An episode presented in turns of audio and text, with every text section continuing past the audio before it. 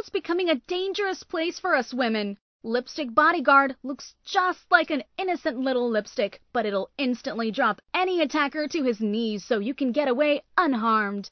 Lipstick Bodyguard, fear no evil. Get yours today, only at lipstickbodyguard.com.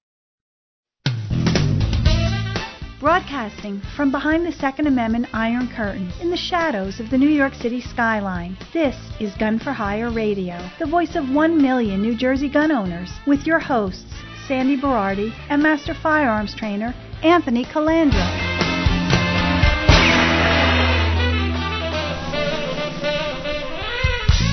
Live from the land that freedom forgot, the most listened to Second Amendment broadcast in the nation. Welcome to it. Oh my God! It's a couple of days after the New York State Rifle and Pistol Association case with the Supreme Court. Dan, our own Dan Schmutter was there, and, and he's back. He's in the studio here with none other than Scott Bach. So we're going to be discussing the New York State case as well as red flag laws and mag bans. So, so Dan and Scott, Dan, you leading off since you drove down to D.C. the night before, stood stood there. Was it takes like an hour? The whole thing.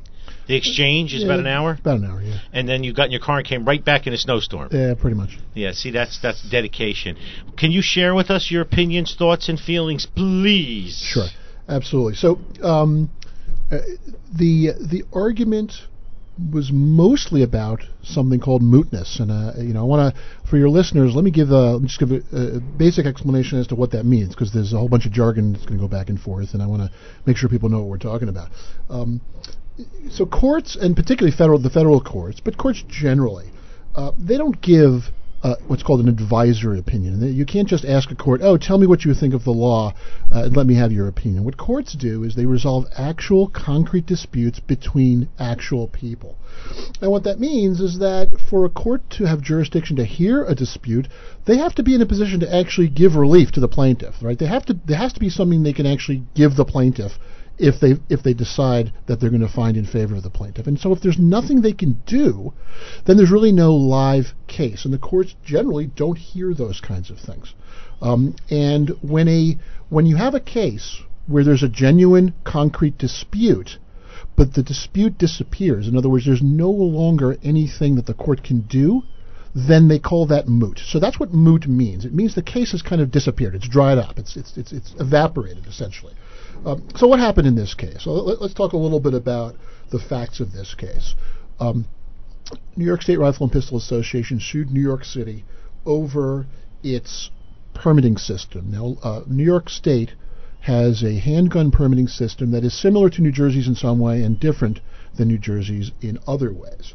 Um, New York City requires a permit for mere possession. Um, and so they have a couple different kinds of permits. They have something called a premises permit, and you need a premises permit if you're going to simply possess a handgun in your home. Uh, there's also something called an unrestricted permit, otherwise also known as a carry permit. And so, uh, and they're very different, obviously, and they're regulated differently.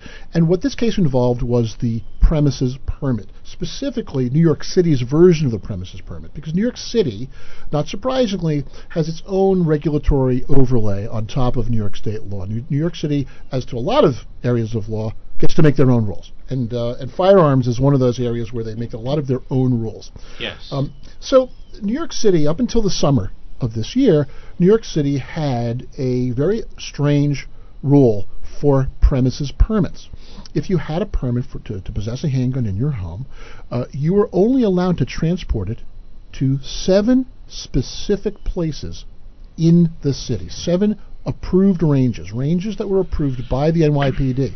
I couldn't take it to a match out of state. You, there were well, there cer- there were certain narrow exemptions, but for the most part, you can't take it out of state. Gotcha. Oh, I'm sorry, you can't take it out of the city. Out of the city. That's the po- so so. For example, if you lived in Manhattan and you had a, a summer home in the Hamptons or in Montauk, you couldn't bring your handgun to your summer home in the Hamptons. If you had a, a home up in Peekskill or up in Lake George, you couldn't transport your handgun. The rule was that if you wanted a a, a, a handgun at your uh, Hamptons house, you had to buy another handgun to have it to leave it there. Ginsburg brought that up. Yeah, right. Ex- Yeah. Exactly, and that and that and that it's kind of a crazy thing. I mean, there's lots of crazy rules in the highly restrictive places like New York, New Jersey, California, but this one is among the craziest.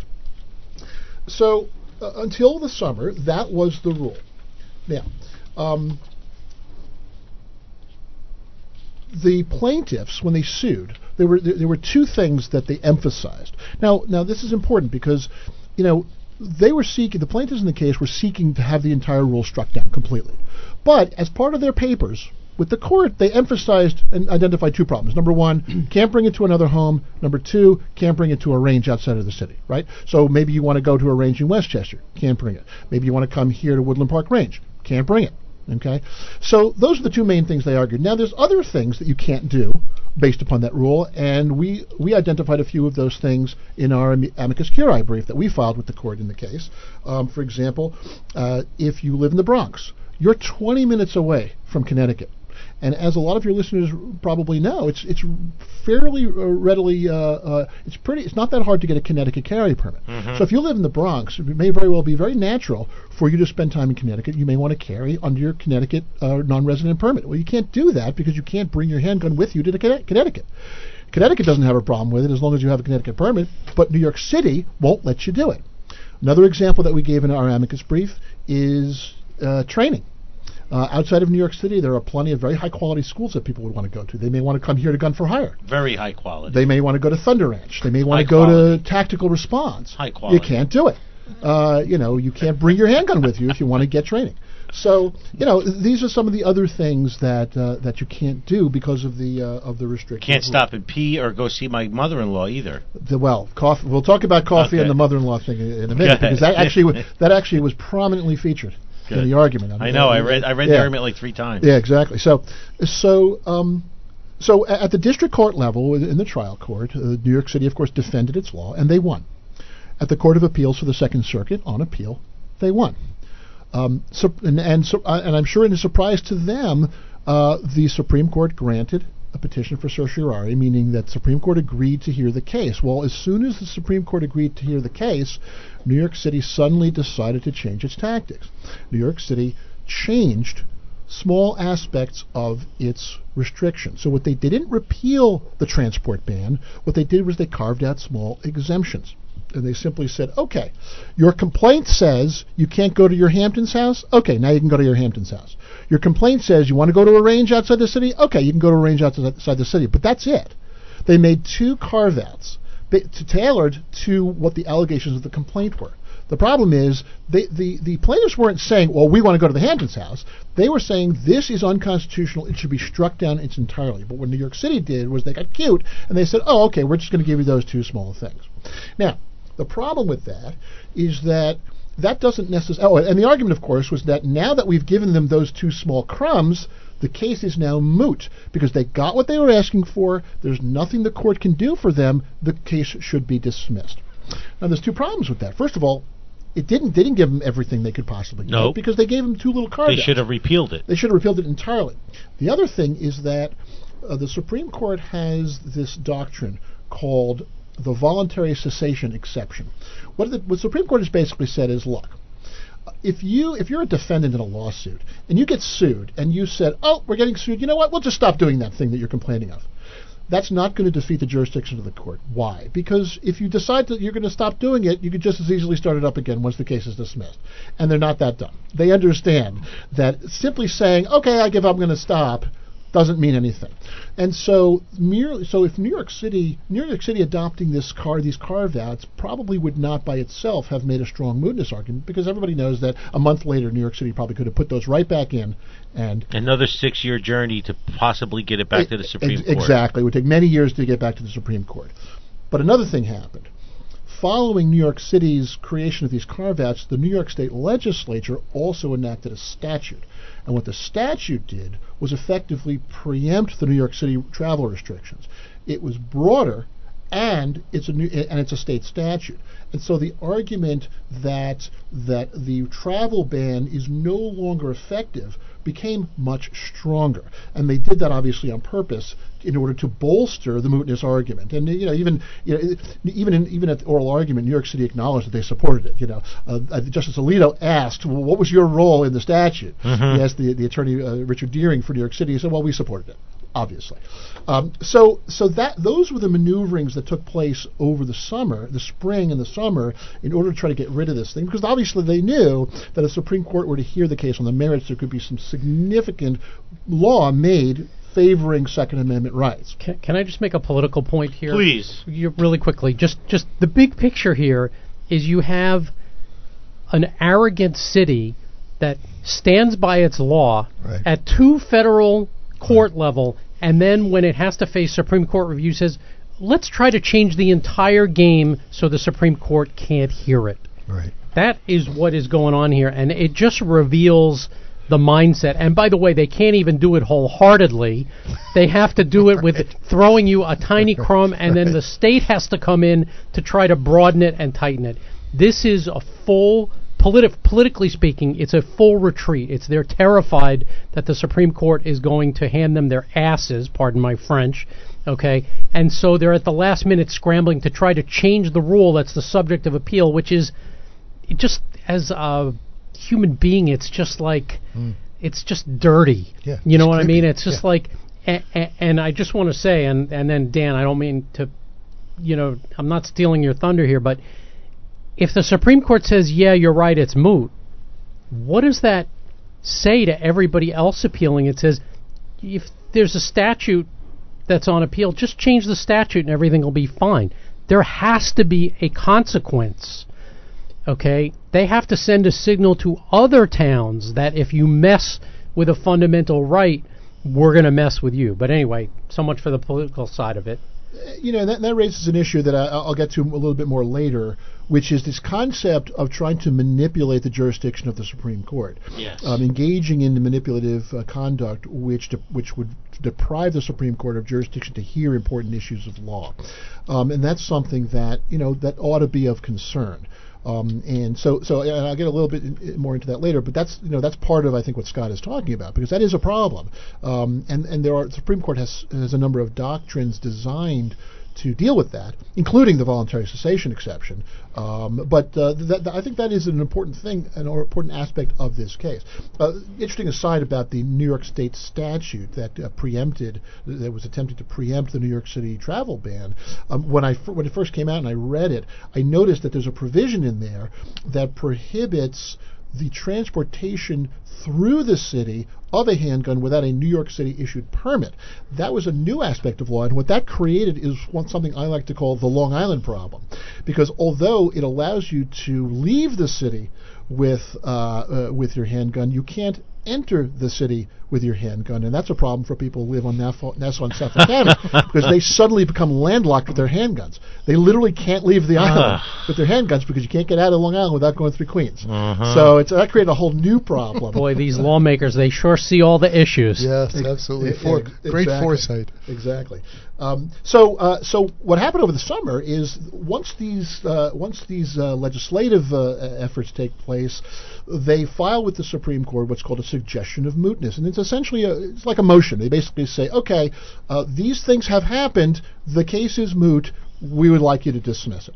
And of course, the, the plaintiffs had a chance to respond and explain why the case was not moved, why it was still a live dispute. And what the Supreme Court did was they deferred the issue to the full merits of the case. The idea, what New York City wanted to do, is they didn't even have to argue it. They wanted the Supreme Court just to summarily get rid of it. You know, it's moot, make it go away. Supreme Court said, no, file your brief. New York City didn't want to file a brief. The court said, no, no, file the brief. We're going to argue this in December. Be ready to argue everything. Argue the merits, brief the merits, argue mootness, brief mootness. We'll hear it all at the same time, uh, which is, of course, what happened. Uh, so on December 2nd, last week, um, uh, the court was prepared to hear everything. And as I said at the beginning, it was almost entirely on the mootness question, um, which tells you how important the concept of federal jurisdiction is. The courts do not want to to be hearing disputes that they should not be hearing. And when a case is before the U.S. Supreme Court, it's especially important because the last thing the Supreme Court wants to do is do something that undermines this very important concept of limited federal jurisdiction. So that's why this is so important. That's why they spent most of their time on that issue in our Yes. argument because it's a big deal. You know, if they set a precedent that we're going to hear cases we shouldn't be hearing, think about all the other lower federal courts that are going to follow that and, and, and take a lesson from that. So it's a big deal. It's a big deal. Um, so it really came. The whole the argument, for the most part, came down to one key question: Is there anything that the plaintiffs could get from the court that they don't already have. And that's that's kind of how the initial questioning framed the uh, argument. Uh, Justice Ginsburg went first, Justice Sotomayor went second, and the two of them were really hammering on that uh, with uh, with Paul Clement. Paul, Clement was arguing on behalf of the plaintiffs. Um, Richard Dearing was the city attorney arguing on behalf of the New York City, and then also there was a third attorney um, on behalf of the United States from the Solicitor General's office. That's something that's not unusual in significant constitutional cases. Uh, the United States is often invited to appear and argue as an amicus curiae. Uh, the court often wants to hear what the view of the United States is on something like this, on major constitutional questions. Uh, so you had three three lawyers arguing, and Obviously, uh, Paul said, yes, there is something we can get. Obviously, the city said no. And the Solicitor General took a very interesting position. The United States' position was, yes, there is relief that can be gotten. That is, it's not moot, but for a different reason than the plaintiffs were arguing. And that's, that's important because it added an extra element that could keep the case alive. And it was, uh, it was, they spent a lot of time on these things. There were three basic issues uh, uh, as to whether the case was alive or not. There were three things that they were are they were talking about in oral argument. Number one, future consequences. Okay, the idea that past conduct, past violations of the travel ban, could result in future consequences, either prosecution, or even or even more likely permit denials. Correct. Um, they, they could manipulate uh, uh, uh, the ability of people to obtain permit renewals or permits in the future if they violated the terms of the permit restriction in the past. So that was one of the main arguments that uh, that the uh, that the plaintiffs made was that there are future consequences to these people, even though it's prospectively uh, eliminated. There's bad things can still happen, so they still need a declaratory judgment and injunctive relief preventing the enforcement of that law. That's number one. Number two was relief regarding the mode of transport, because the original the original restriction required direct. Even if you were going to those seven approved ranges, the transport had to be direct. Now, interestingly, the statute that the New York State Legislature passed also used the word direct, and when New York City repealed those, uh, provided those two exemptions and rolled back its restriction, it, it added the requirement that transport be continuous and uninterrupted. Correct. And so now that should sound very familiar Yes. to New Jersey. Yes. Yep. Oh, yep. Because These we antis have, love this. We have very similar re- requirements here in New Jersey: direct travel and reasonable deviations. And so that this should be sound very familiar. The idea: can you That's stop? That's no for, accident. Can you? Of course. Can you stop for a cup of coffee? Can you go visit your mother? Right? You let's let's say you live in in Brooklyn, and you're heading to uh, you're heading to Woodland Park Range. You're going to cross the Lincoln Tunnel. You're going to travel through Manhattan. Can you stop for a cup? Of, can you stop at Starbucks on your way to, to the Lincoln Tunnel? Can you visit your mom on uh, West End Avenue on the west side to, before you're going to head to New Jersey? Mom you- calls you- and says, "Get me a rot marble rye." What do you do? You're screwed. Right, get a Zabar's. A marble or, rye. or if you have a heart attack, can you stop at the hospital for Right. treatment? yes, exactly. Right. Well, they That's brought right. up the mother-in-law Right. issue. Who was it? Gorsuch that brought up the mother-in-law I, issue. I, I, for, I forgot Yeah, who, it was Gorsuch. I yeah. forgot who brought it, but but see, but that's important because the dispute over the continuous and uninterrupted was that's a new law. This is this what the city said was that's a new law. That's a separate case, right?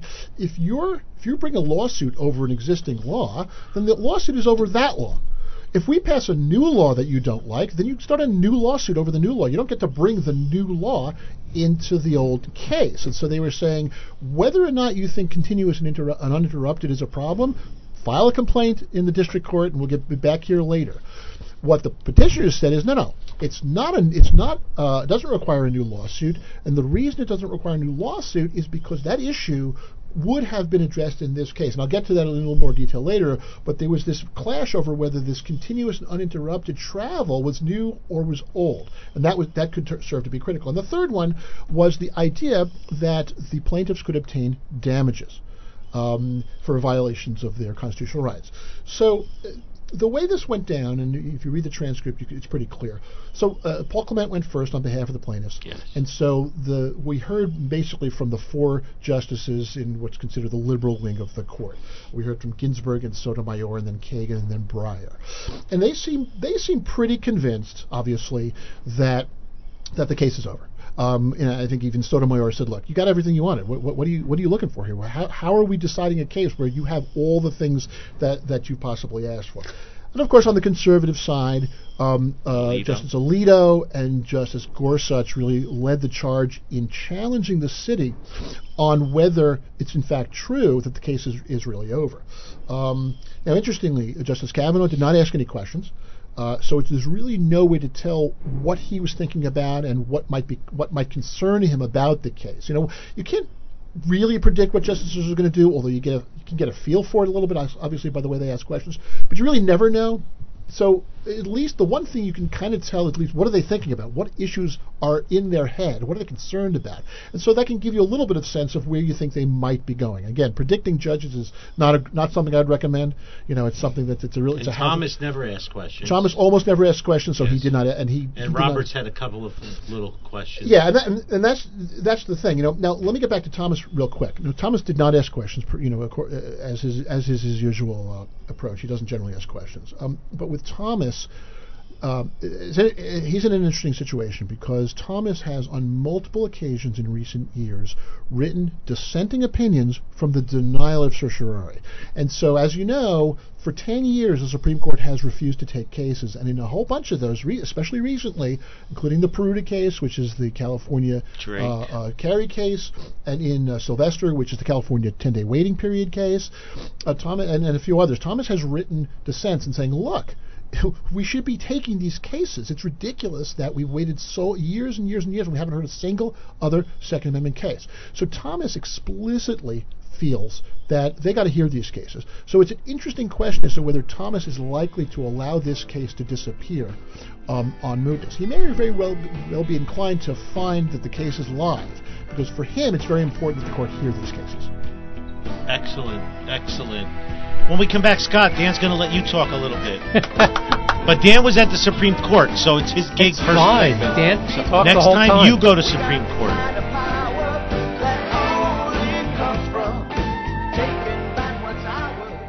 I want to tell you about my friend Katie. Katie is a nurse, and she was attacked on her way home from work. She was totally taken by surprise, and although Katie is only 5 feet tall and 106 pounds, she was easily able to drop her 6 foot 4, 250 pound attacker to his knees and get away unharmed. Katie wasn't just lucky that day, she was prepared. In her pocketbook, a harmless looking lipstick, which really contained a powerful man stopping aerosol propellant.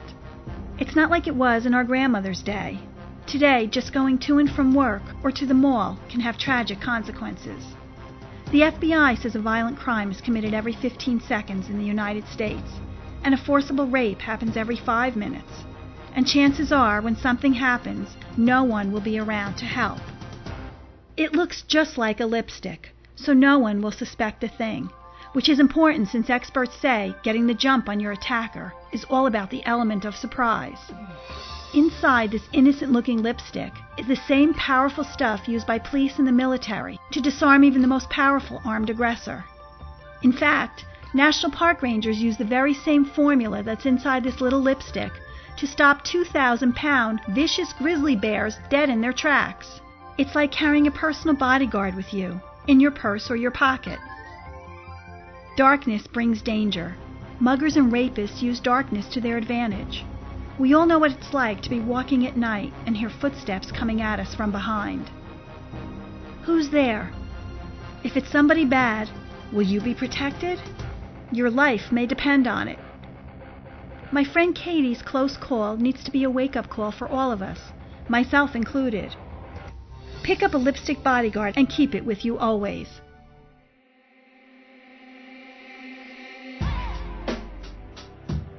The world's becoming a dangerous place for us women. Lipstick Bodyguard looks just like an innocent little lipstick, but it'll instantly drop any attacker to his knees so you can get away unharmed.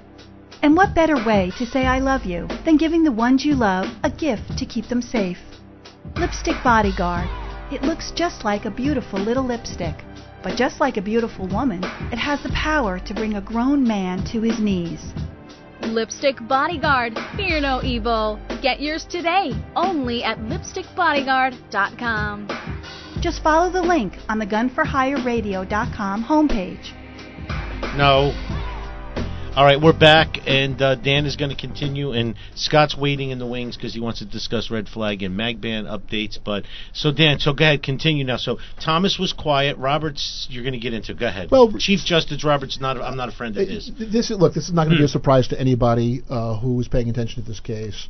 Um, uh, Roberts seems to be the key to the to the case. I mean, that, that's not that's not a. Sh- I'm not going out on a limb saying that. Um, uh, what I will say is my sense of it is that it's difficult to tell what he was thinking. Um, some people disagree with that. Some people, I mean, look, if you, there's a CNBC article out there which insists that the case is over, I think we, we can all just disregard the CNBC article. Um, it's it's it's like the person wasn't even there. Uh, maybe they were, maybe they weren't, but when you read the article, They were watching the stock market. It bears very little relationship to the actual oral argument. Um, in fact, if you want a good, just quick, crisp synopsis of the argument, I recommend Amy Howe.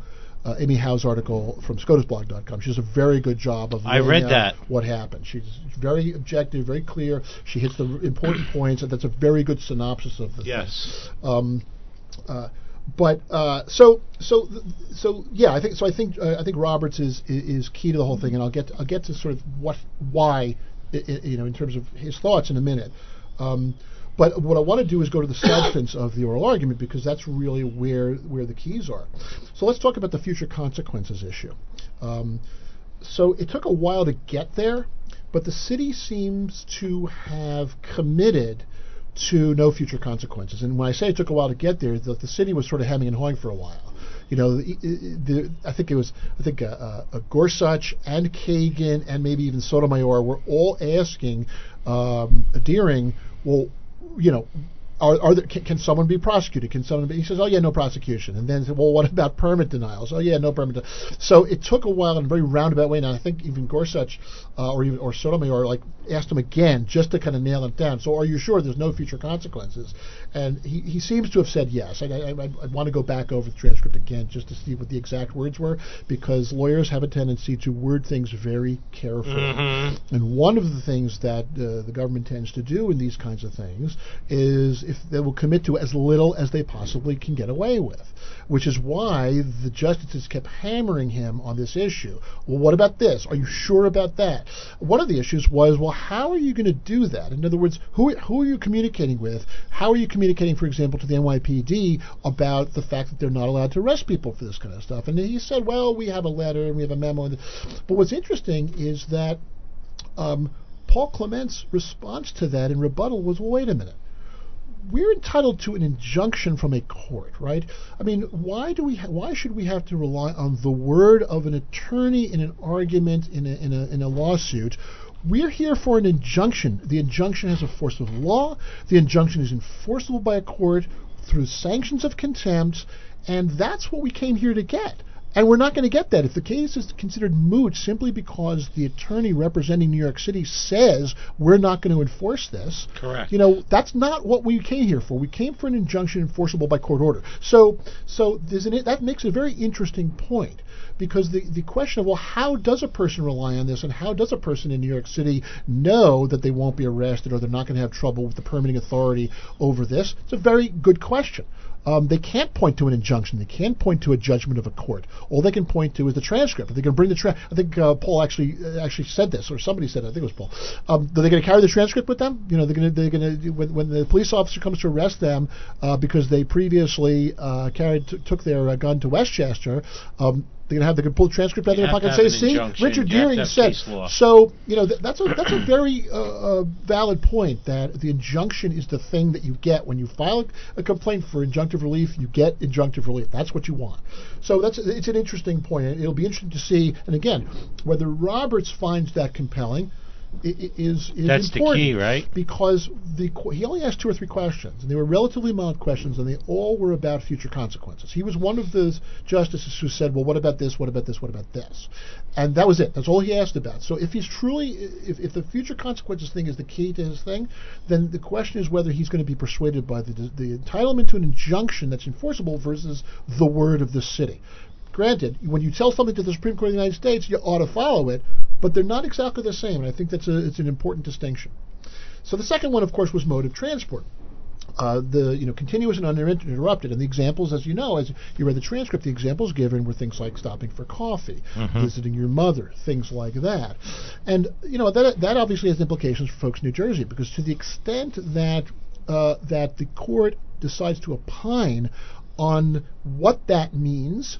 There may be some interesting things they say about things like that. Now, they I, I don't know that they're going to give a, a, rule kind of on the merits of those kinds of restrictions, but to the extent that restrictions like that matter for the purposes of of uh, of jurisdiction, you know, there may be something coming out of this. And and the you know, here's what here's what Paul said about this.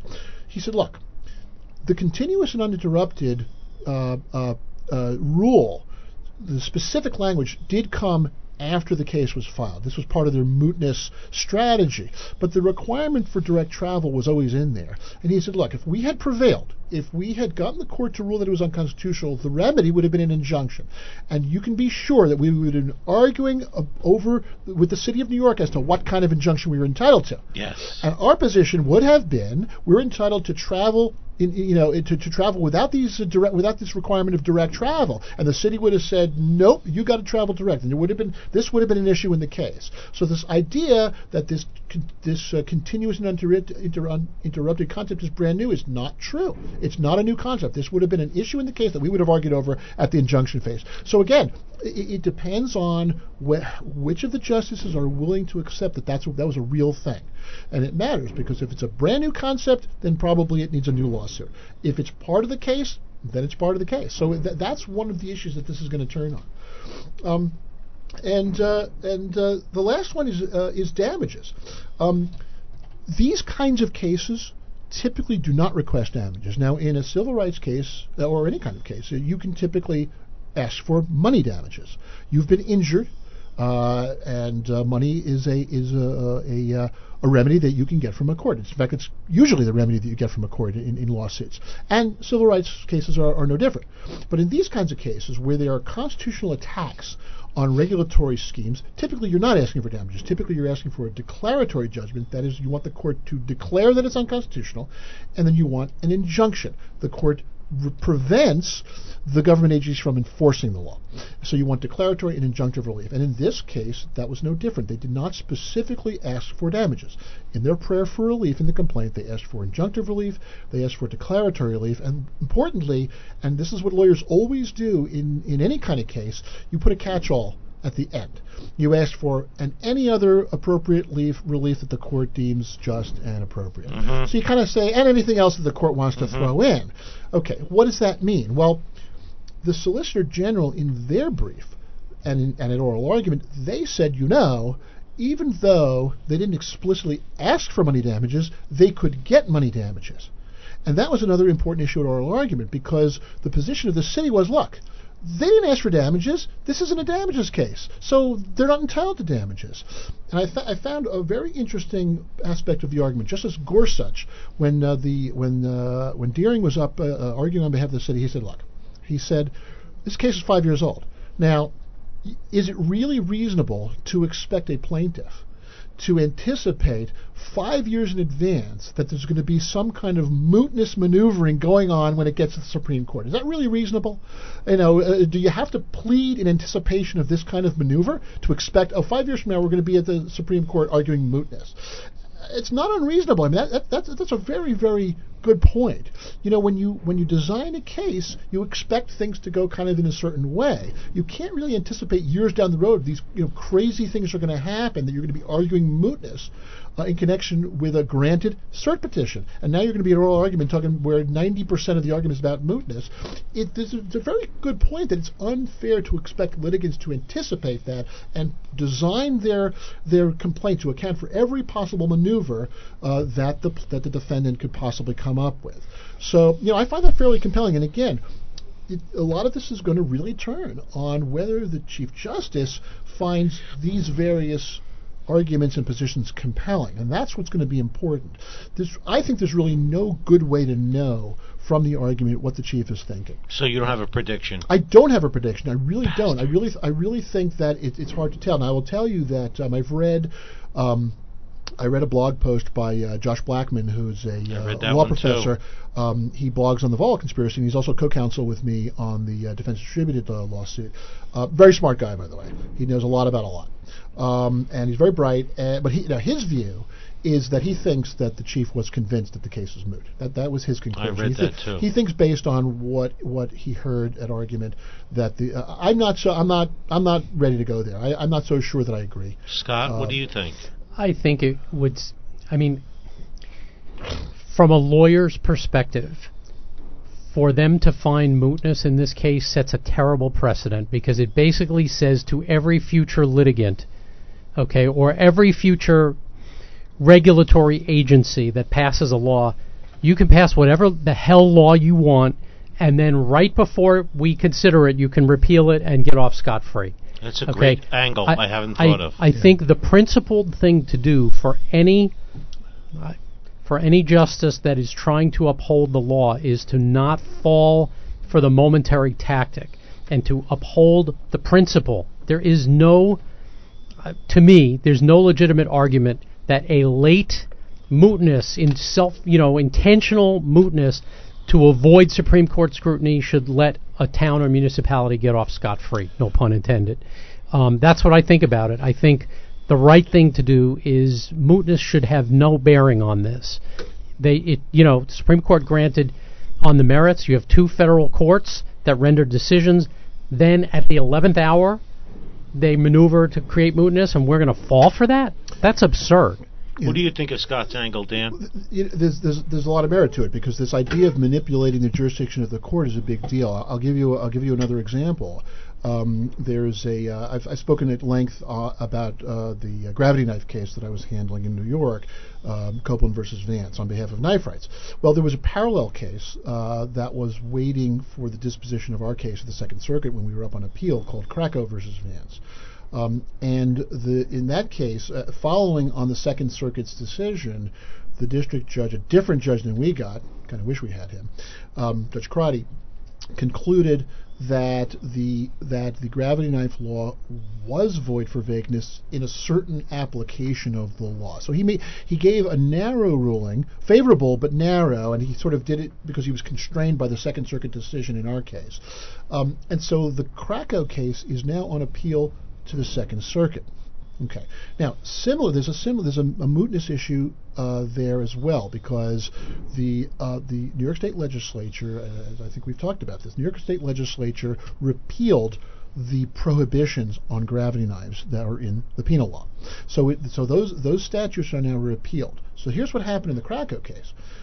The city of New York and the, and the DA's office um, argued to the Second Circuit that the case is moot, and therefore, because the the the, the uh, criminal uh, restrictions are, have been removed, argued that the case is moot. Now, not only did they argue that the case is moot and the appeal should be dismissed, but what they argued is that the judgment below in the district court should be vacated, uh, should be eliminated. Why? Because there is a doctrine that when an appeal becomes moot, in some instances, it, you you the proper procedure is to get rid of the hmm. decision below. Why? Because the appellant no longer has the opportunity to vindicate their position. They lose their appeal. Right? If you say, "Look, I, I, I'm trying to appeal this to the, to the Court of Appeals. I think I'm right, and I think the Court of Appeals will agree with me and vacate and reverse the decision below," but now I can't because the case has been mooted. Okay, so here's what happened. The problem is that the mootness argument was coming from the appellant. Shall I, you want me to continue? After Yeah, when we come break? back. Continue after the break. When we come back, he's going to finish that. I want to hear fine. your opinion on which way the Supreme Court case goes. What do you think? And then I want to hear his opinion. Yeah, I- and then you got to talk about red flag. Yeah, just red flag. Skip the mag down.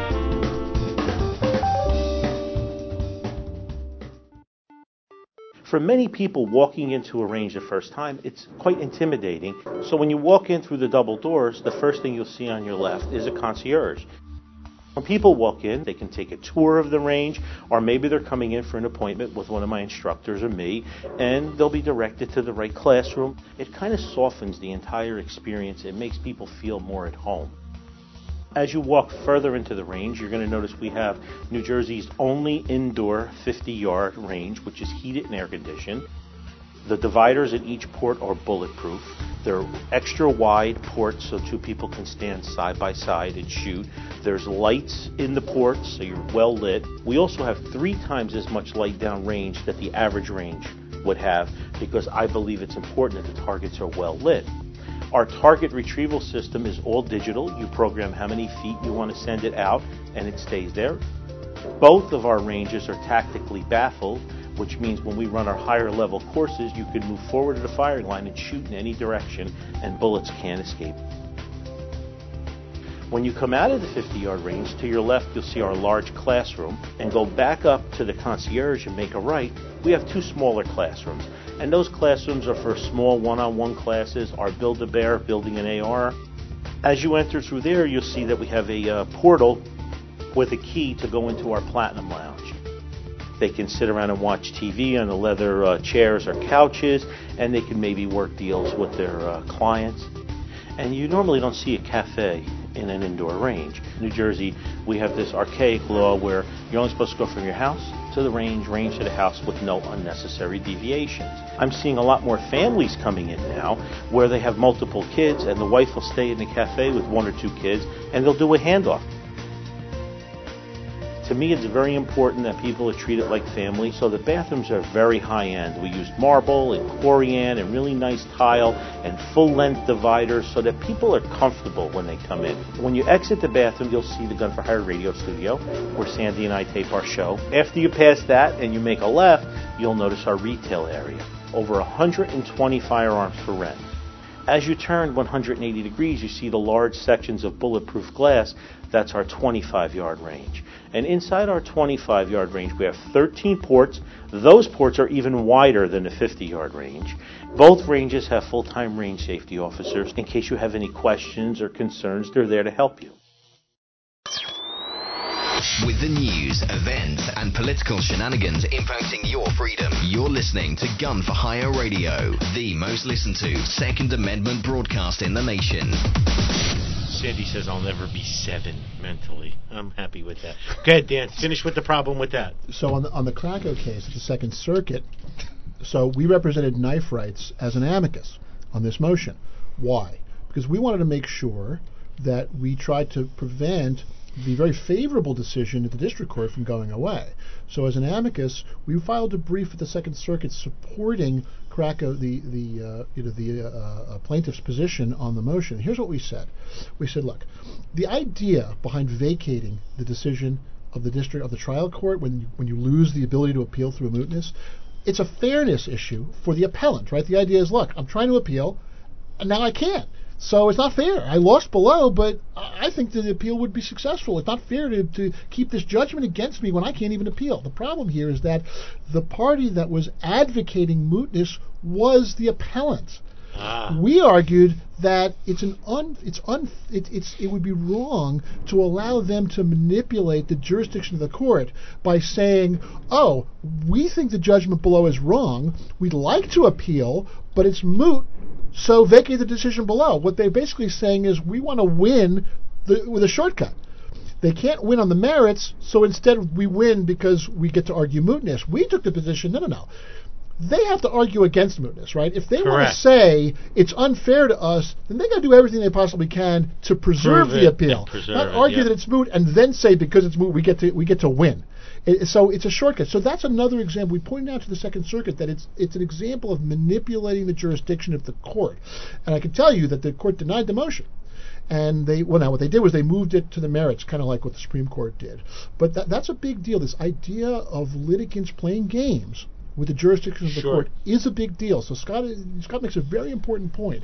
and it, you know, just as the Chief Justice, you know, the, the, one of the things about Chief Justice Roberts is it, it, it's generally believed and understood that he that he, as the Chief Justice, feels that the the reputation of the court is very very important, and so just as much as it's important that the court preserve its reputation and its integrity by not hearing cases it shouldn't be hearing. I think it's also just as important, equally important, that the court not allow its manipulate its jurisdiction to be manipulated Correct. by parties. So it cuts both ways, and I think that's actually going to be a very important aspect of this case. Scott, so what do you think if the Supreme Court moots this case? What happens to the carry cases that are sitting there?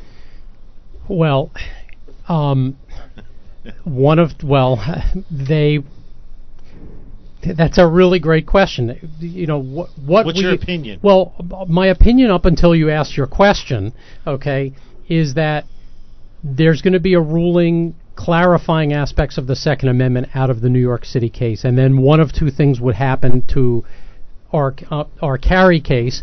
It would either be sent back down to be redecided under new rules, or an appeal would be accepted directly by the Supreme Court. We're in this limbo right now. That's, you know, the case hasn't been rejected, but it hasn't been taken either.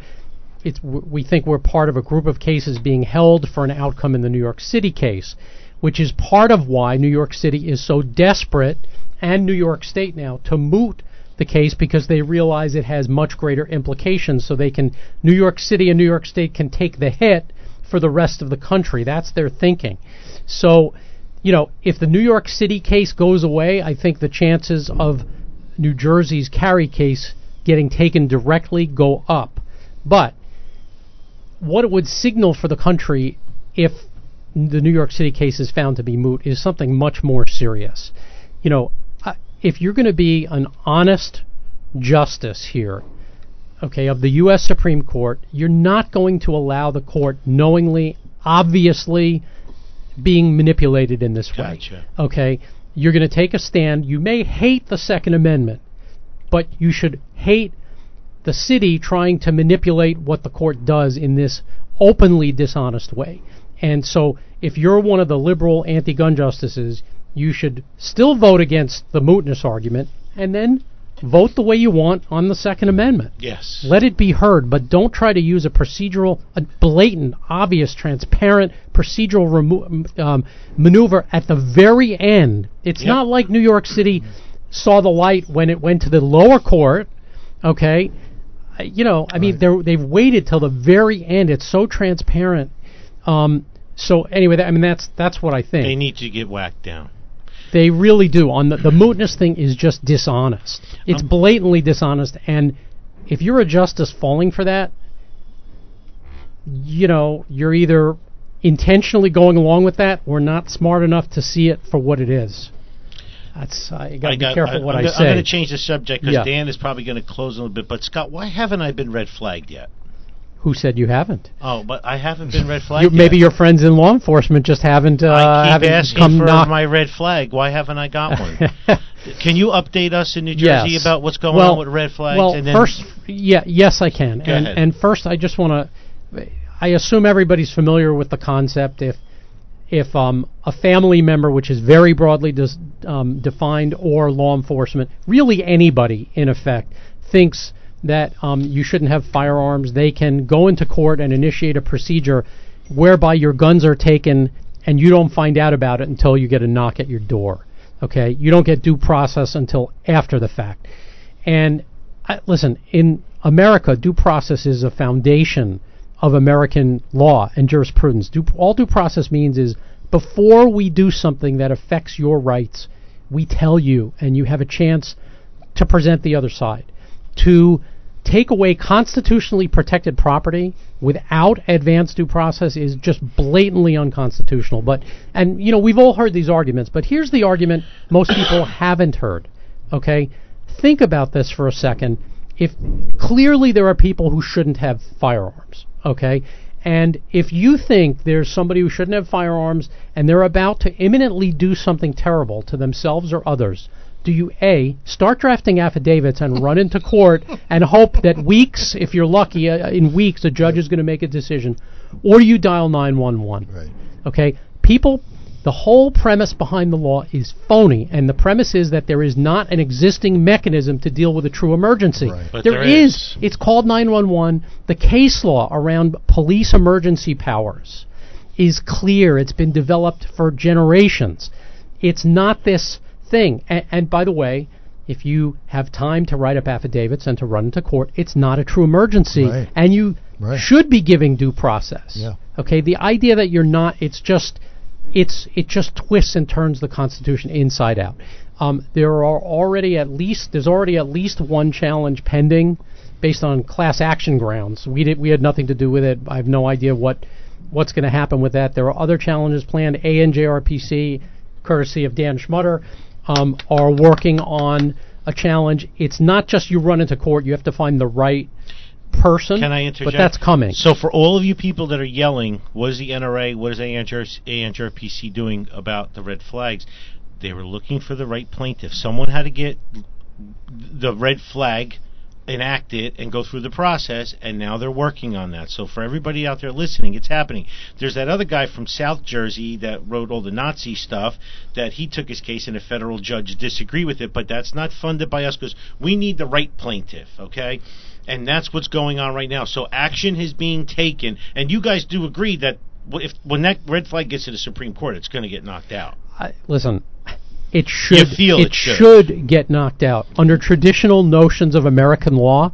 There are many reasons why it should be knocked out. Whether it will or won't, listen, we're going to have a sense of where the Supreme Court's Right. at, and when we get this ruling in the New York City case. Ah, and by can't the way, wait. by the way, the ruling in the New York City case, the whole outcome of our carry challenge hinges on on what happens in the New York City case. So it's not just an exercise in oh that's nice across the river, you know what's happening. It's it's going to directly affect what happens, I think, Sure. with the with the carry case. You know, one other thing about red flag that most people don't know: New Jersey's iteration is among the worst in the country. well of course Wh- One of the other things in it is that it allows you to fabricate allegations when you run into court about the person you want red flag without a special penalty. We argued to the legislature at the time, I did this personally, that if you're going to monkey with somebody's constitutional rights, you better make it a serious offense if somebody lies and it results in the wrongful taking of constitutionally protected property. They refuse to do that. They're relying on some unrelated provision somewhere else that's essentially a slap on the wrist and is never invoked. Okay. Well, look at what's going on in Congress and what's going on on a federal level. It's the same thing. we are listen my, my personal opinion is we're devolving toward lawlessness Mhm, yeah. i have I very high hopes that the supreme court is going to remain a bastion of grounding in fundamental principles of american law and not the quote evolution of american law into something that's distinctly un-american Yeah. we're going to find out a lot when there's a ruling on this New York City case. Um, you know, the Roberts thing. He he's very concerned with appearances. Like Dan says, he should be concerned with appearances on both sides of it. But in the end, appearances is a lot less important than correct rulings. Right. Upholding Amer- the American justice system. If if these cases go away, if the New York City case goes away, and if our carry challenge goes away, and if red flag is supported, because there's all kinds of arguments you could make that red flag is, uh, you know, doing the job and needs to be supported. L- I mean, listen, what what this has become is people are backing into justice. They're articulating justice the way they want it, Right. and then trying to find courts that will validate that. And they're, you know, under Obama, There's appointed shortage. justices and Right. others, you've seen this move to redefine everything. So it may say something, but its meaning is distinctly different from what was intended. So there is a lot riding. Uh, I mean, f- just looking at the huge picture, President Trump's ele- former election was extremely consequential. He has Yes. appointed many judges to the federal bench. 182 to date Okay, to the federal bench. We see now a different makeup in the Third Circuit. That's the middle level federal appeals court that has jurisdiction over ca- certain cases arising in Jersey and other surrounding states. Um, we've seen a distinctive change. A year ago, when we were arguing on the mag ban that there should be an injunction to halt it, it the court a different makeup. We might get a different decision if we had that court's makeup, you know, yesterday, Right. that you know that we have today. So, thank God we have a force that's trying to restore traditional American law. You know, this notion that foundational principles should evolve and change is Oh, it's it's the it's the the grounding of transforming the country into something it was never intended to be. So I, I know So I'm way works way in afield social- here. No, I, I, but I wanted to hear that. I wanted to hear that. So you two guys, I can't thank you enough. So let's quick back to Dan. Dan, what do you feel if they moot the case? You can close the case. Scott, thank you for the fight. We'll keep you posted when the plaintiff comes up for the red flag in New Jersey. Uh, so what do you think? If they moot it, what what it- what's going to happen? Well, it's actually interesting. It could go two different ways. I know, I know. I want to hear they- your if they- take. if they moot it, they could moot it in a full opinion that will come out in the spring, but they also might moot it uh, in a conference because they could decide that it was to dismiss it, what they call dismissed as improvidently granted. That they could do at a conference. That could actually come fairly quickly. What happens if they just do that in a conference quickly? Maybe there's time for them to grant cert in another case. Maybe Rogers. Maybe Rogers, maybe Cheeseman, maybe, maybe Gould, or the other 20 that are A whole bunch of cases in. waiting for them, so wouldn't that be interesting if they dismiss it immediately and then hear another case this term? Listeners out there, NRA, ANJRPC, CNJFO, donations. This doesn't happen by accident, all of these cases. So support those who support you. Board member Scott Bach, Executive Director of the ANJRPC, our own Second Amendment rock star attorney over there, Dan Schmutter from Hartman and Winnicki. Make sure you support him as well. This doesn't happen by accident. Fingers crossed. Do you guys feel this is the closest we've ever been to a carry permit and Second Amendment and any kind of relief in I like do. the past 30 years, I Scott? do. I do. I mean, the whole thing Yeah. could collapse on itself, but we are we, we can taste it. Let's just put it that way. Dan, what would you say? Uh, every every every step forward is a step forward, and that's all it is. We're marching we're marching forward. This is a marathon, not a sprint. Lawyer answer, but thank you. uh, don't forget January 16th, Urban Revolver. Sandy and I are taking that class.